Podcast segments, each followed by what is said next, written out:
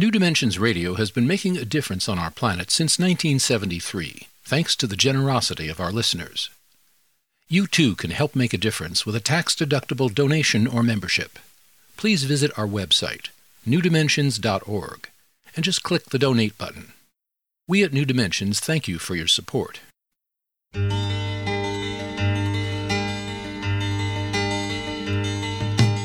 It is only through a change in human consciousness that the world will be transformed. The personal and the planetary are connected. As we expand our awareness of mind, body, psyche, and spirit, and bring that awareness actively into the world, so also will the world be changed. This is our quest as we explore new dimensions.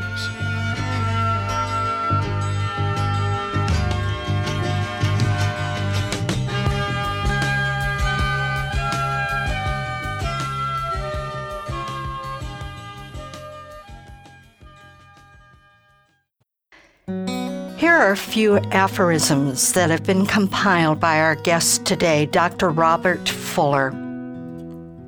A good answer may change a mind, but a good question can change a world. Let your questions ripen into quests. What do you take pains over? The answer is a clue to what you have to contribute. To arrive is good, to embark is better. The person who completes a quest is not the one who set forth. Each of these statements I just read invite me, and I imagine you, dear listener, to pause and ponder their meaning to our own lives. And today, this is what we'll be exploring with our guest, Dr. Robert Fuller. Robert Fuller is a physicist and former president of Oberlin College. He has consulted with Indira Gandhi, met with Jimmy Carter regarding the President's Commission on World Hunger, and worked to defuse the Cold War in Russia when it was known as the USSR. As Fuller reflected on his career, he realized that he has been, at different times in his life, a somebody and a nobody. His periodic sojourns into Nobody Land led him to identify rankism, the abuse of power inherent in rank, and ultimately write the book Somebodies and Nobodies, Overcoming the Abuse of Rank. He has become a recognized leader of the dignity movement to overcome rankism and keynoted a Dignity for All conference hosted by the President of Bangladesh. His many other accomplishments include co-authoring the textbook Mathematics of Classical Quantum Physics, as well as the book Somebodies and Nobodies, also Dignity for All, Religion and Science, A Beautiful Friendship, the novel The Rowan Tree, a children's book co-authored by his wife Claire Sheridan, Theo the White Squirrel, The Theory of Everybody, and Questions and Quests, a short book of aphorisms. Join us for the next hour as we explore the art of asking better questions with our guest, Dr. Robert Fuller. I'm Justine Willis-Toms. I'll be your host. Welcome to New Dimensions. Bob, I want to welcome you to the New Dimensions once more. Thank you, Justine. We've been sitting together, both myself and with my former partner, Michael Toms, for many decades now, really discussing and looking at and delving into what are the questions we should be asking? I think that this is why this book just really popped out at me, because it's a small book, but it's posing questions. And I think of all the attributes that you bring and experience that you bring are the questions that you have brought forth throughout all the decades of your exploration. So let's talk about the importance of the questions we're asking. Just, do you have a comment on that? Yes. I think people tend to overlook their questions, and in doing so, they're really overlooking a gold mine, because if you don't suppress your question just because you don't have an answer,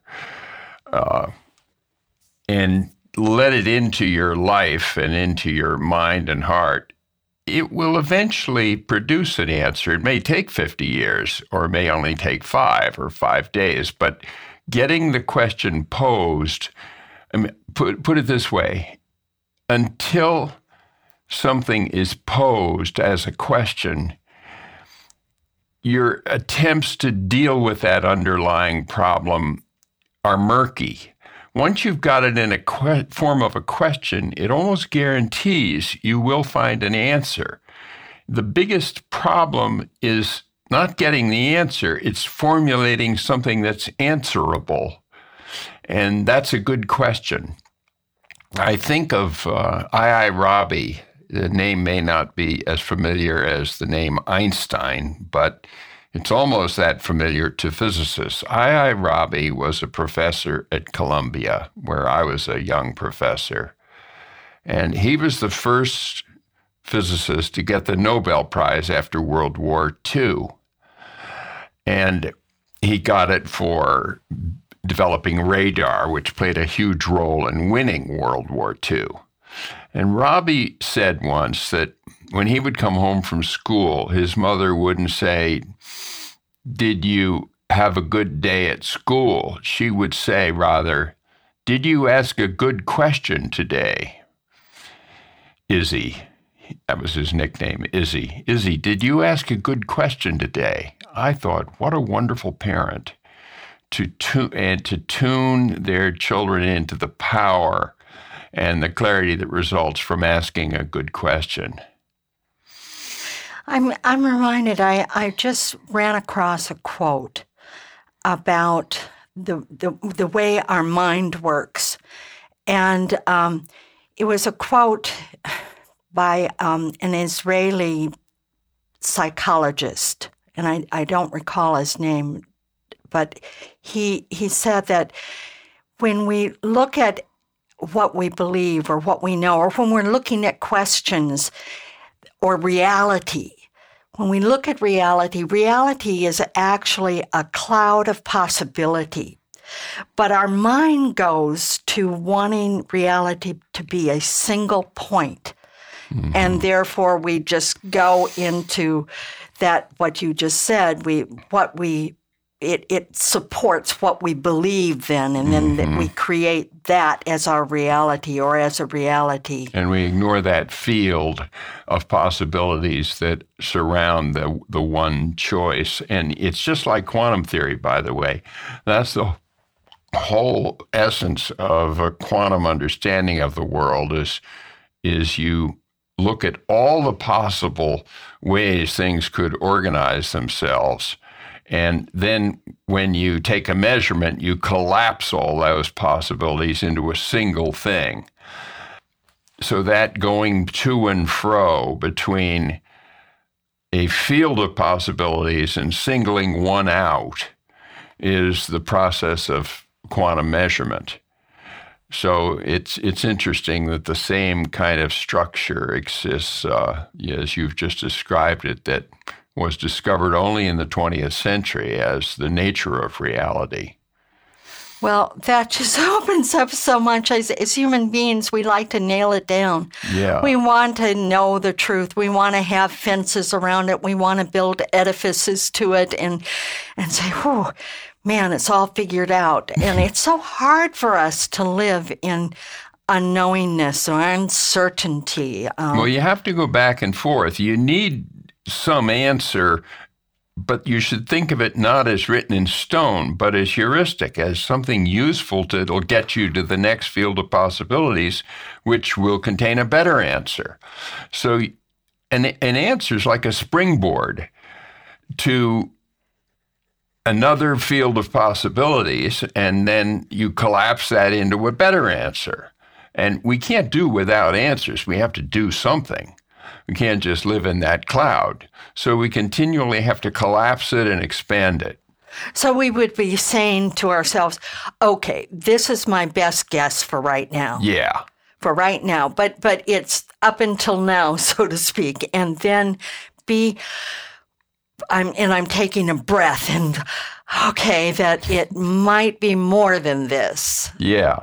And in this era of great polarization, how can we help ourselves as a society to just sort of open up to that possibility of knowing that it's not set in stone?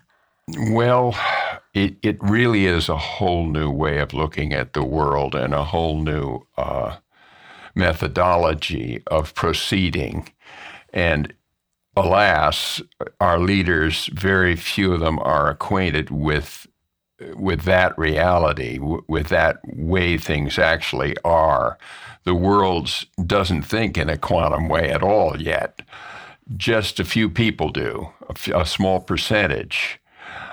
You do. People who are on your show tend to. That's what's attractive and unique about it.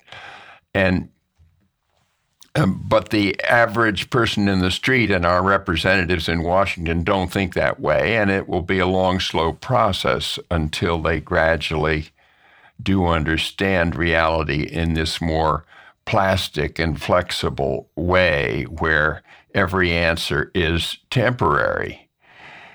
Einstein said it better than anyone ever has. He said he could hardly wait for his theories to be invalidated and go into the dustbin of history.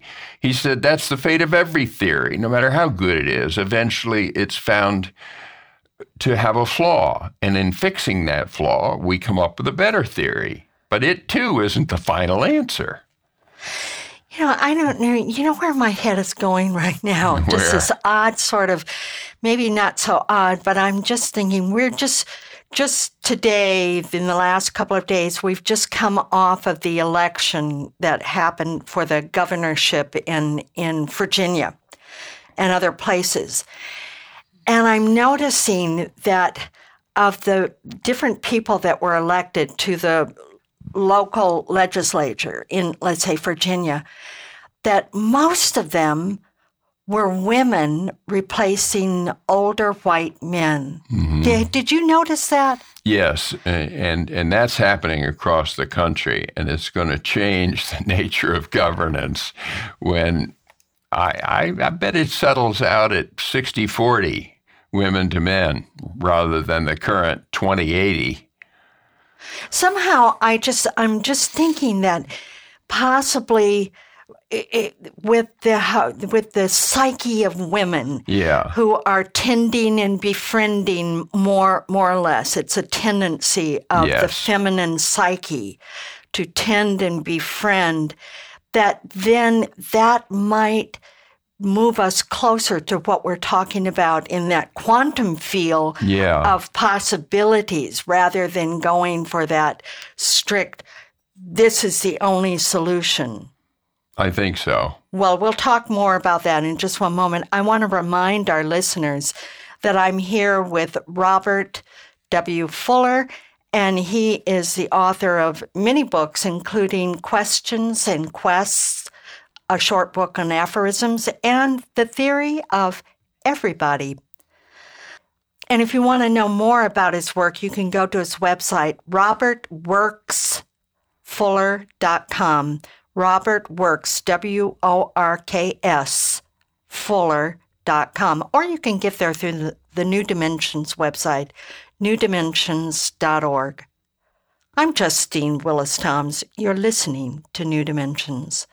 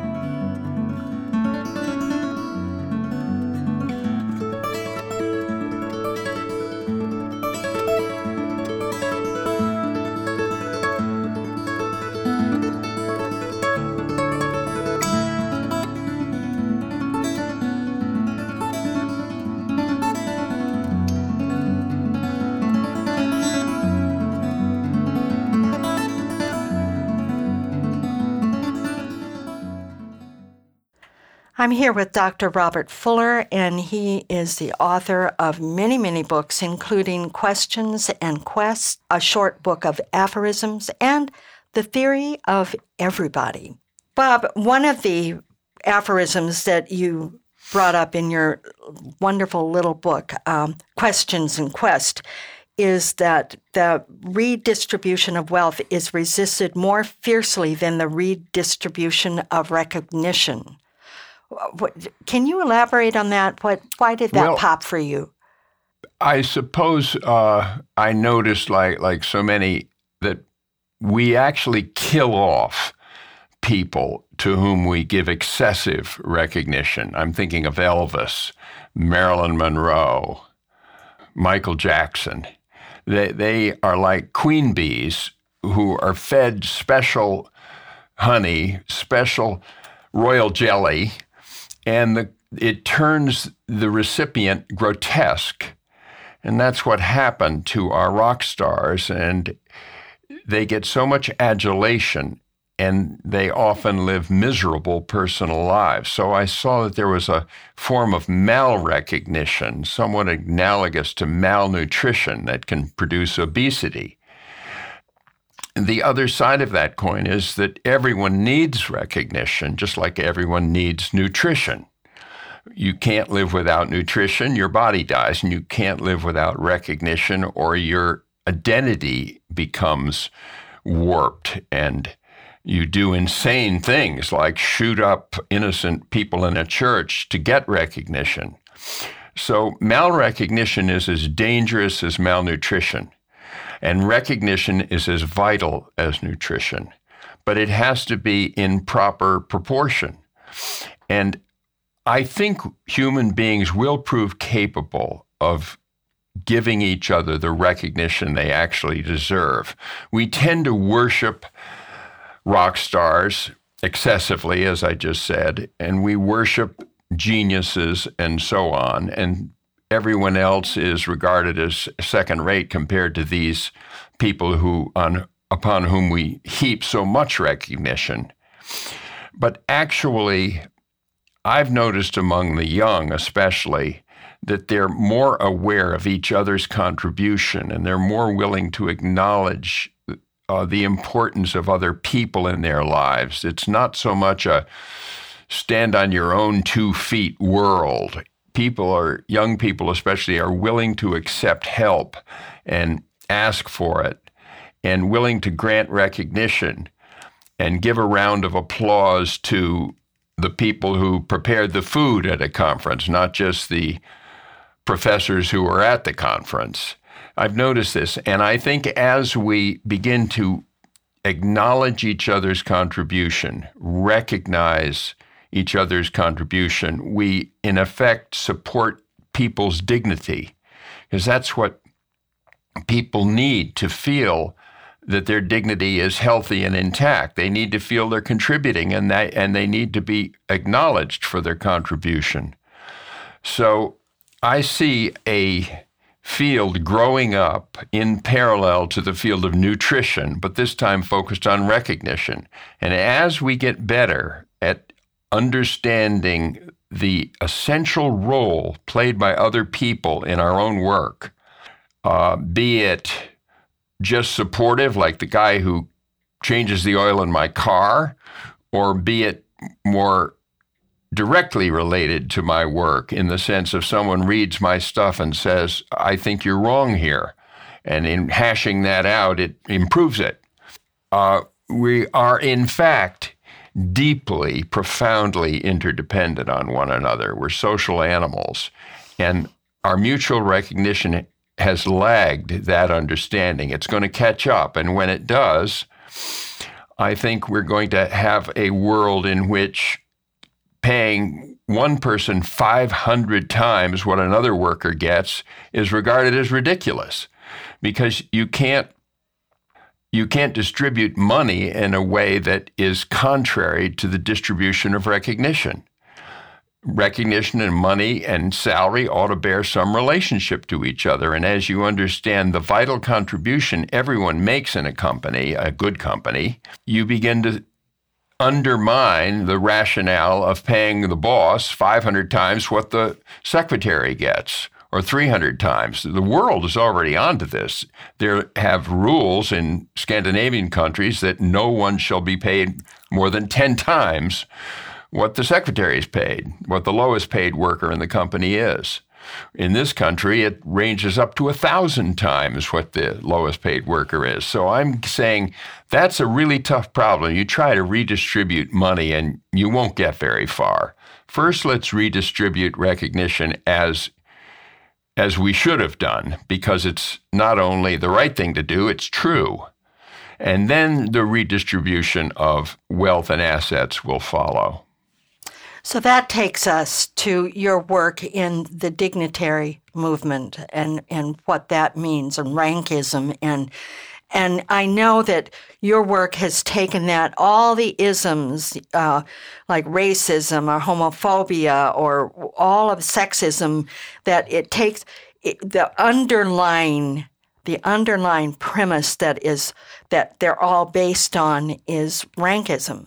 They're all instances of rankism. They're all abuses of power predicated on the idea that one person or one group is superior to another group or person, that therefore they outrank them. That was the case in the days of segregation in Jim Crow, where all white people felt superior, inherently superior to people with darker skin. And it's persists today in a milder form than it did 100 years ago or 50 years ago, but it still hasn't been eradicated, because underlying racism and sexism and all the isms is essentially a predatory relationship to each other. And I'm using that word a little differently. Of course, I don't mean that we prey on each other like lions and tigers do, but I mean that we are a predatory species, and you see this in the economic sphere. You see it in the social sphere, where one group will advantage itself relative to another group by claiming superiority and putting the second group down. That's rankism, and so long as we permit rankism in any form, we can't completely eradicate instances of it, like racism and sexism. Those are both cases where whole groups of people regard themselves as inherently superior to other groups, and therefore they should get privileges. And they maintain that by denigration and by disrespect, and by actually enacting laws that make it harder for the people in the subordinated group to rise socially and rise economically. Right. So I'm wondering about, all right, socially and economically, that is a reality in our present situation. I mean, but when we talk about, raising everybody up, then people come in and say, oh, that's socialism. And here in the U.S., that's just a dirty word. Yeah, except Bernie made it less so. That's true. He really made it less so. And so what is socialism? Socialism isn't anything specific. It's a greater awareness of the contribution of everyone to what it is a society produces, and accordingly, fairer compensation for everyone in that production. Socialism has a lot of fairness built into it. As an economic doctrine, it's flawed, just like capitalism is, and we will need some combination of the two to really thrive economically, because so far, the countries that have tried socialism and communism haven't done as well economically. So there's something valid about the capitalist process. I was just thinking of communism, an extreme form of socialism. Yeah, might be described as communism, where it got off kilter, that it wasn't fair, even so much so that the USSR just dissolved. Yeah. You know? Yeah, it violated all its own principles and essentially settled very quickly into a dictatorship. And so it wasn't a real example of communism as conceived by certain French and other political thinkers in the 19th century, and Marx and so on. I'm not touting any of those in their present form, but I do think capitalism is flawed, and I do think we can come up with a better combined system that preserves the independent initiative that characterizes capitalism. That's a good thing. That results in Silicon Valley. That results in the productivity-enhancing inventions that we're famous for. So we don't want to throw the baby out with the bathwater, but we do want a fairer system. And as I was saying before, I think as we understand the validity of more equal recognition, we will infer properly that we ought to compensate people more equally and do away with these extreme differences, which are actually producing a bigger and bigger gap in wealth between the rich and the poor. So we really have no choice but to do something about it. If we don't, we will lose our democracy. Well, you mentioned earlier that you see in young people today that there is a tendency for them to understand the interconnectedness of all of us, that we are holding each other up, whether we're a janitor or food server or a CEO of a tech company. Exactly. Very, very well put. I see it in my own kids and grandchildren. They're just not as competitive in a nasty way as my generation was. Competition itself is okay. It helps you get the best out of yourself if you understand that it's not ultimately making one person superior to another, but it makes you superior to your former self. So a certain element of competitiveness is useful. But young people have taken the brutality out of competition, the sense that you're disgraced if you lose, the sense that winning is the only thing. All those old aphorisms are dead, really, are dying in the younger people of the world. Well, I think we see this reflected, too, in at least here in the U.S. in our politics. It's either or. It's win or lose. It's and that's the whole game, not on the policies that might bring us all up together. I just, at least that's my viewpoint. Yeah. That's what I'm seeing. Well, those policies that might help raise everybody and reinvigorate the American dream, which is crucial. Without that, we're not America. If the American dream dies, America dies, in my opinion. So, and it has become less and less feasible to be sure to make sure that your children do better than you have. So that's going to be a crucial thing. And I think the young people are going to, as they come into maturity and come into positions of power, both in business and in government, I think they're going to demand more fairness. I'm here with Dr. Robert Fuller. He's the author of Questions and Quests. I'm Justine Willis-Toms. You're listening to New Dimensions.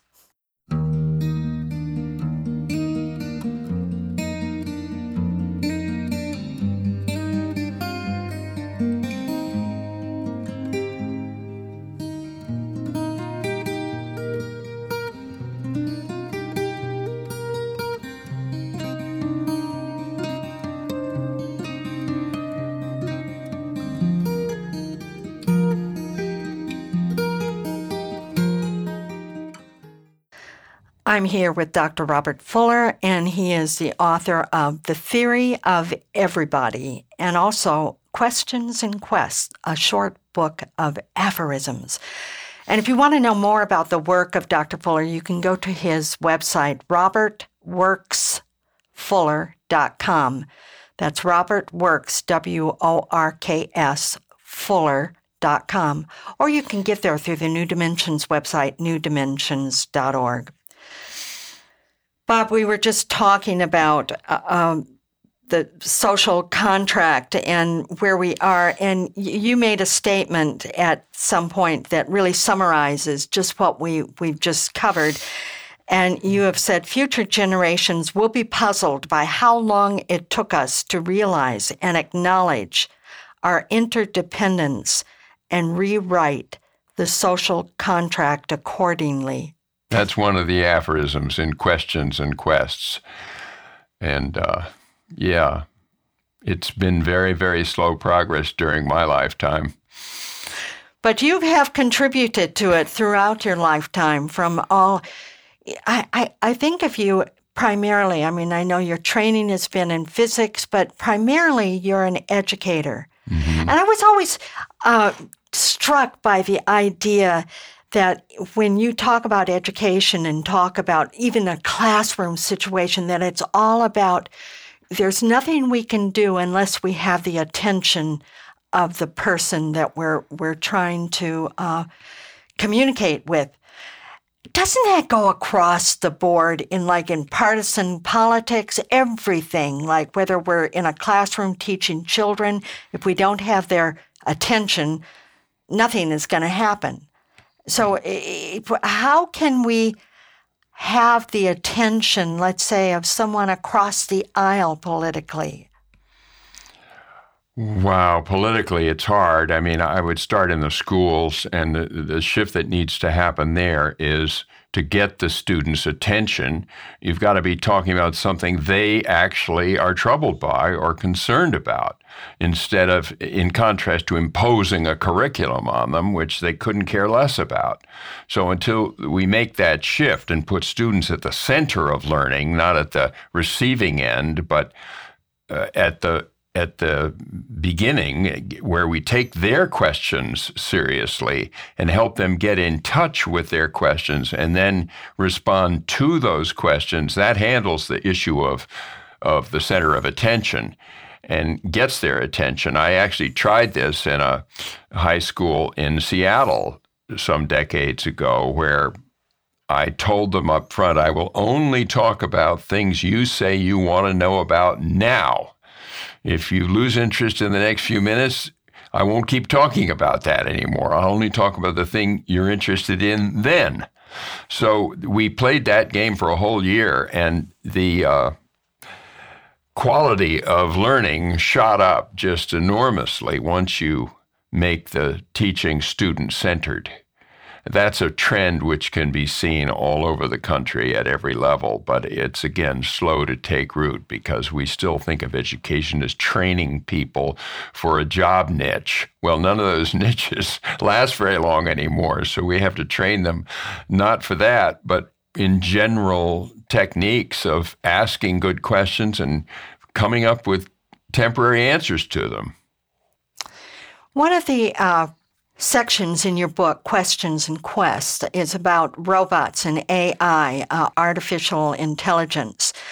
And I know that, wow, let's talk about that. What do you see? What are the questions we should be asking about that? And what are the concerns that we might look at as we go forward into this 21st century? Well, the main question to ask about the robots who are coming into our lives is, how can we befriend them? Because they are going to, within a few decades, really challenge our supremacy, our exceptionalism. People tend to think that just because robots have made a wire and have electricity running through the wires, that they're fundamentally different from brains. More and more, though, it's beginning to look like brains are a particular kind of computer. And once we understand how they work, exactly how they work, we'll be able to build computers that are as good as or even better than the brains we've acquired through natural selection. So that poses the biggest challenge humankind has ever faced. We've always been, as long as we've been around for millions of years, 100 million years, the planet's been around for 4 billion, life evolved on it. Its most intelligent creatures appear to be human beings, And they have lots of flaws, and sometimes the brain doesn't work properly, and we call that mental illness. But we are on the verge of really understanding how it works. Just the analogy would be with the heart. There was for thousands of years, people thought the heart was the seat of the soul. It was like a sacred thing. It was where love came from. Well, the heart turns out to be a pump made of muscle. And once you understand it as a machine, you can fix it when it breaks down. You can put in a new one, like we replace the battery in our cell phone. So that's what's going to happen, I believe, and so do most neuroscientists. Namely, we're going to build machines that work just like brains, but are made of copper and silicon instead of being made of flesh, being made of cells. And the brain is not going to be the seat of the soul any more than the heart was. The brain is going to be viewed as a machine. And when we build better ones, those robots with better brains are going to change our relationship to the world completely. It's as great a threat as climate change and nuclear war, but it's not quite being addressed fully yet. The threat, I mean, of robots who regard us as their inferiors. Now, if we handle it properly, we can make it more like what happens when the children in a family grow up into adulthood. The children are the robots, and they're gradually maturing and getting smarter and more competent, and eventually they're more so than their parents. And we are the parents of these robots. They're going to grow up and mature, and they're going to become smarter than we are. We could then expect from them some filial devotion. And if we handle them right, if we enslave them, they're going to rebel eventually, and then the scenario in all the movies will come true. They will get rid of us. But if we handle them properly, respectfully, and treat them with dignity, they'll treat us that way. Okay. And our role will be changed, but it won't be eliminated. We can keep our dignity if we will give up gracefully our preeminence. That's big. All right, you've just given a huge premise, and I'm going to have to ask you some questions about it. I'm reminded of something some years ago that MIT came up with, and they figured out that they could, with computers and artificial intelligence, they could figure out a better way for Bali to work with its water system, because they had a whole system of sluices and when to open them for the next on the mountainside, down the mountainside, so that all the different people and farmers down the mountainside had the right amount of water for their rice paddies. And they did a whole bunch of stuff there, and they came up with a solution for Bali. Mm-hmm. And it turned out that their solution didn't come close to the way, to the inherited agreements that all the farmers had with one another through the generations. It was much more accurate. It was much more effective. Yeah. And so the computer just failed. It didn't come up with it. So I'm reminded of that. And well, we can't be arrogant. Those MIT fellows were a bit arrogant, thinking that they could trump the inherited historical wisdom of the society over thousands of years. You shouldn't approach it and figure that your model, your theory of the thing is going to beat that collective wisdom.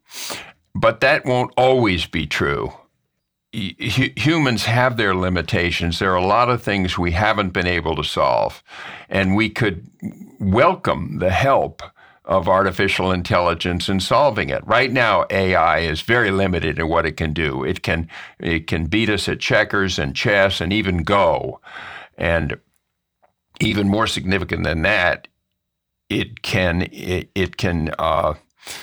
create machines that can beat the machines that beat humans at Go. Mm-hmm. So your example is a cautionary one. And it shows the dangers of arrogantly thinking that our scientific theories are going to trump human wisdom. But that doesn't mean they won't always, that human wisdom will always trump good modeling. There are many places where good modeling has already trumped human wisdom, and then not in Bali, evidently, but there are many problems for which very serious mathematical modeling does better than just a human intuition. Do you recall an example of that? Well, an example might be traffic patterns or weather prediction. The weather prediction now is based on very complex mathematical models.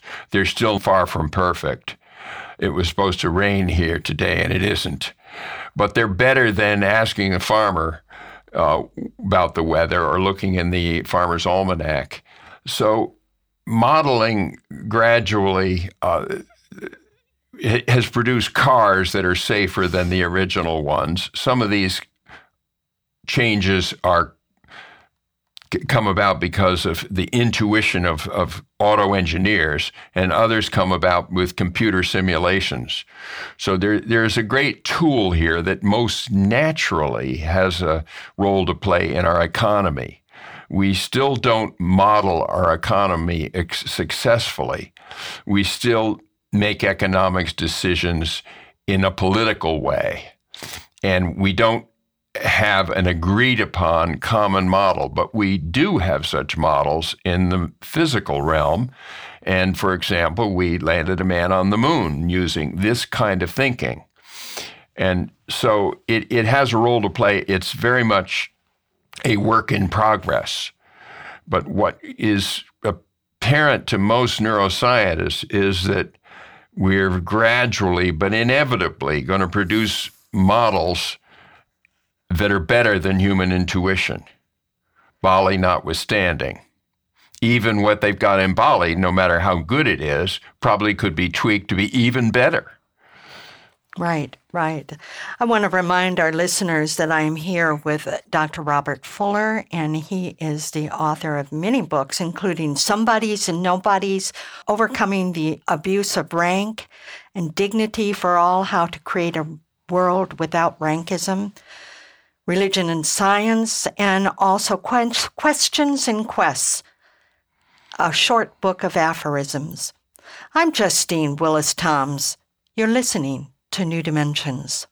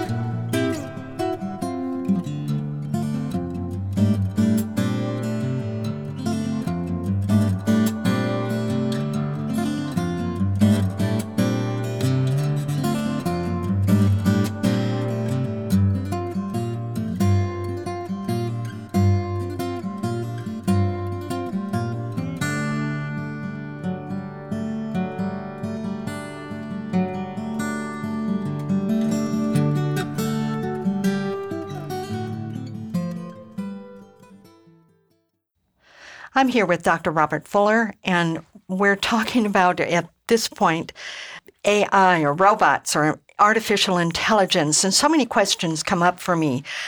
Two questions, one about spirituality and the other about mind.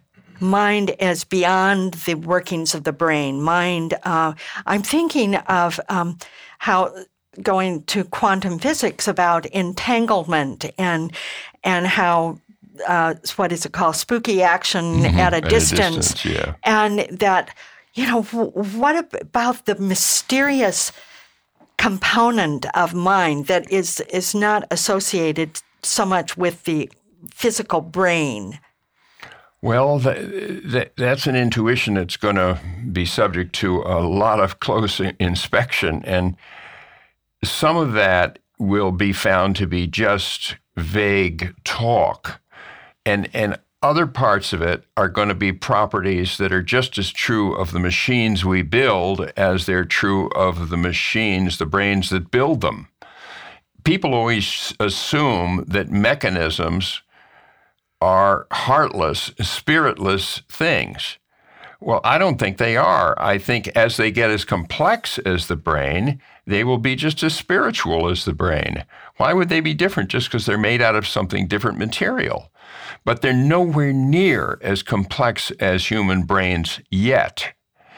They can do specialized tasks and do them even better than we do them, adding big numbers and calculating our income taxes. All those things machines already do better than we do. But the creative stuff, they don't do better than we do. And some people think they never will. But neuroscientists are beginning to think, why not? I mean, they'll be built out of different materials, of course, than brains are. But maybe they will have the same more ethereal qualities that brains do once they're as complex as brains. And that's going to happen this century.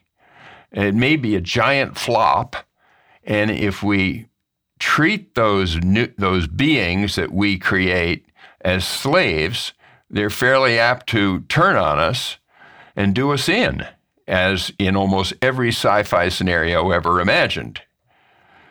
But if instead we recognize that as they get as complex as we are, and as they get smarter and smarter, they will also have the other properties that we pride ourselves in, properties that are more ethereal, properties that are called spiritual.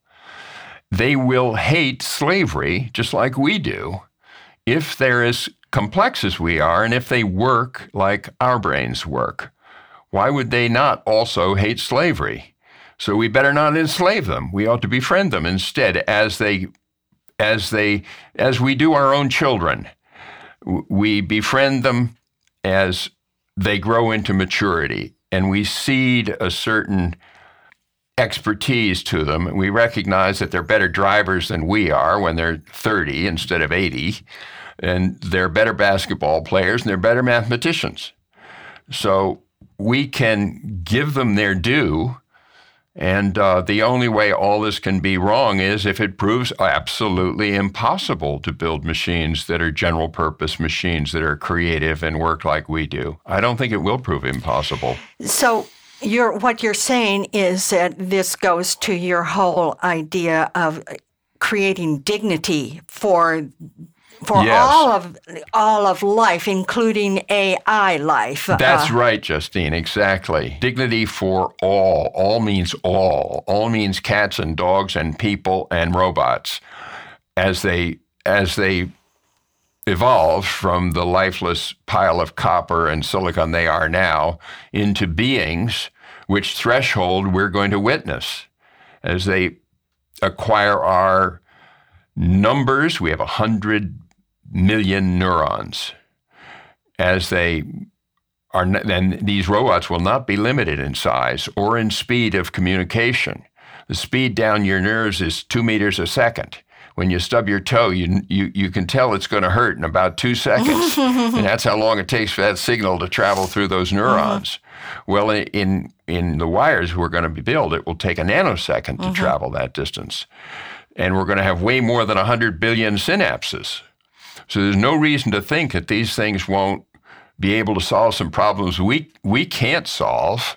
They'll be able to plan the economy better if they can devise more comprehensive and synthetic models that perhaps synthesize communism and capitalism, just to put crude labels on two alternatives.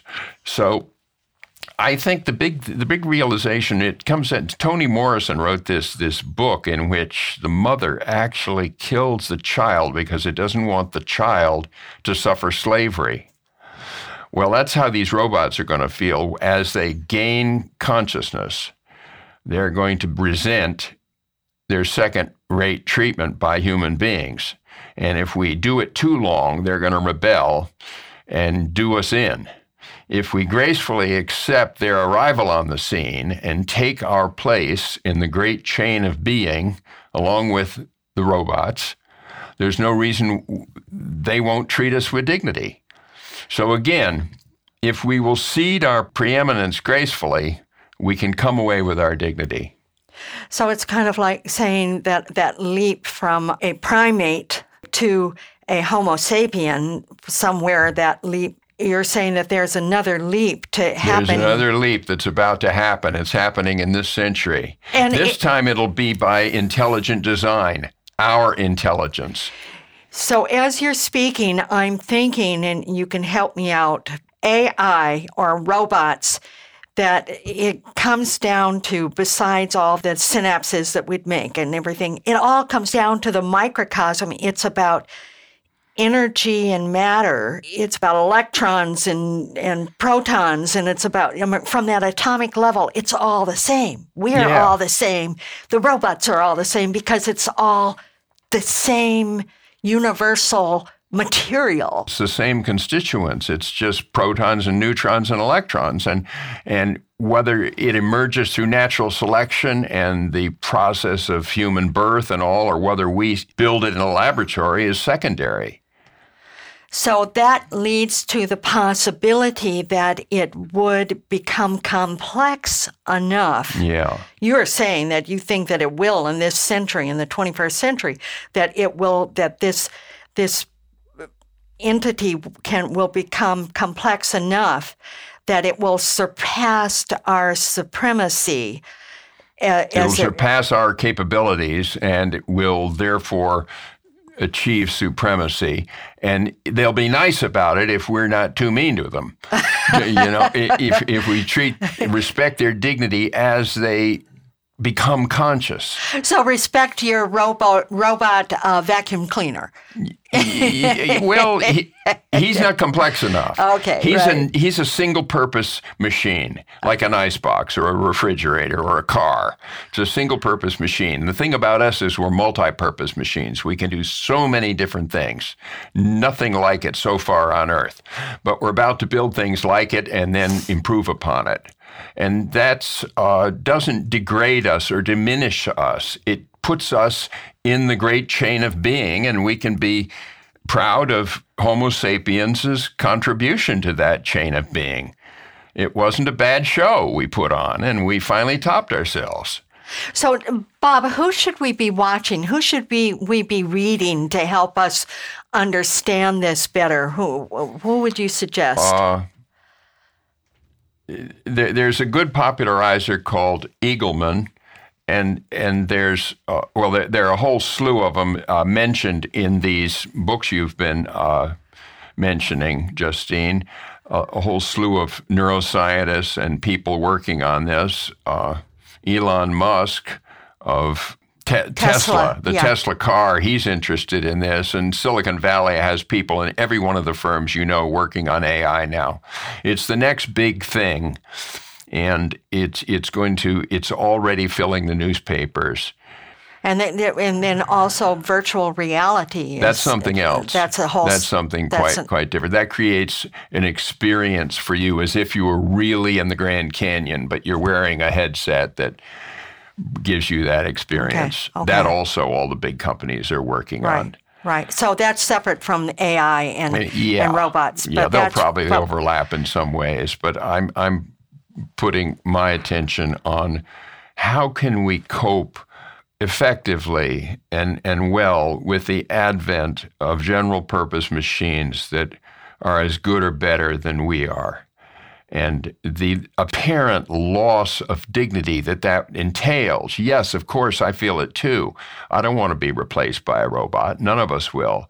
But I didn't want to discover that I was worse at everything I'd prided myself on growing up than my kids are. But I've had to admit it. They are better at everything, pretty much. I let them drive, not me, and everything else. And that's the way it's going to feel. We have to cede decision-making to these beings who bring so much more to making the correct decision than we're capable of doing. We're limited mentally, and we tend to forget that because we seem to be smarter than rabbits and tigers and, and worms and everything, birds. But it's just the state we're in at the moment. We're going to take our place, as you put it a little while ago, as a species that launched another species, Robo sapiens. Ah, well, more to come. Very interesting times. Thank you so much, Bob, for being with us today. Well, thank you for inviting me. I've been here with Dr. Robert Fuller. He's the author of many, many books, including Questions and Quests, a short book on aphorisms, and The Theory of Everybody. And if you want to know more about his work, you can go to his website, robertworksfuller.com, robertworks, W-O-R-K-S, fuller.com, or you can get there through the New Dimensions website, newdimensions.org. I'm Justine Willis-Toms. You've been listening to New Dimensions. This is program number 3626. New Dimensions Radio has been making a difference on our planet since 1973, thanks to the generosity of our listeners. You too can help make a difference with a tax-deductible donation or membership. Please visit our website, newdimensions.org, and just click the Donate button. You can also subscribe to our free weekly podcasts and find over 1,000 hours of audio dialogues in our searchable archive. New Dimensions is produced by New Dimensions Radio in Santa Rosa, California, USA. Our executive producer is Justine Willis-Toms. Our post-production editor is Lou Judson. This program was recorded at Strawberry Hill Productions, a full-service podcast production studio in Novato, California. We sincerely thank all of you who have supported us by being members of Friends of New Dimensions, as well as members of our affiliate stations. My name is Dan Drayson. On behalf of everyone at New Dimensions, whose endeavors make this program possible, I'm wishing you well. New Dimensions Radio is an independent producer supported by listener contributions. To find out more about the program you've just heard, to subscribe to our free weekly newsletter and our New Dimensions and New Dimensions Cafe podcasts, and to access thousands of other programs in the New Dimensions archive, please visit our website, newdimensions.org. That's newdimensions.org, or call us at 707-468-5215. That's 707-468-5215. Please join us next time as we explore New Dimensions.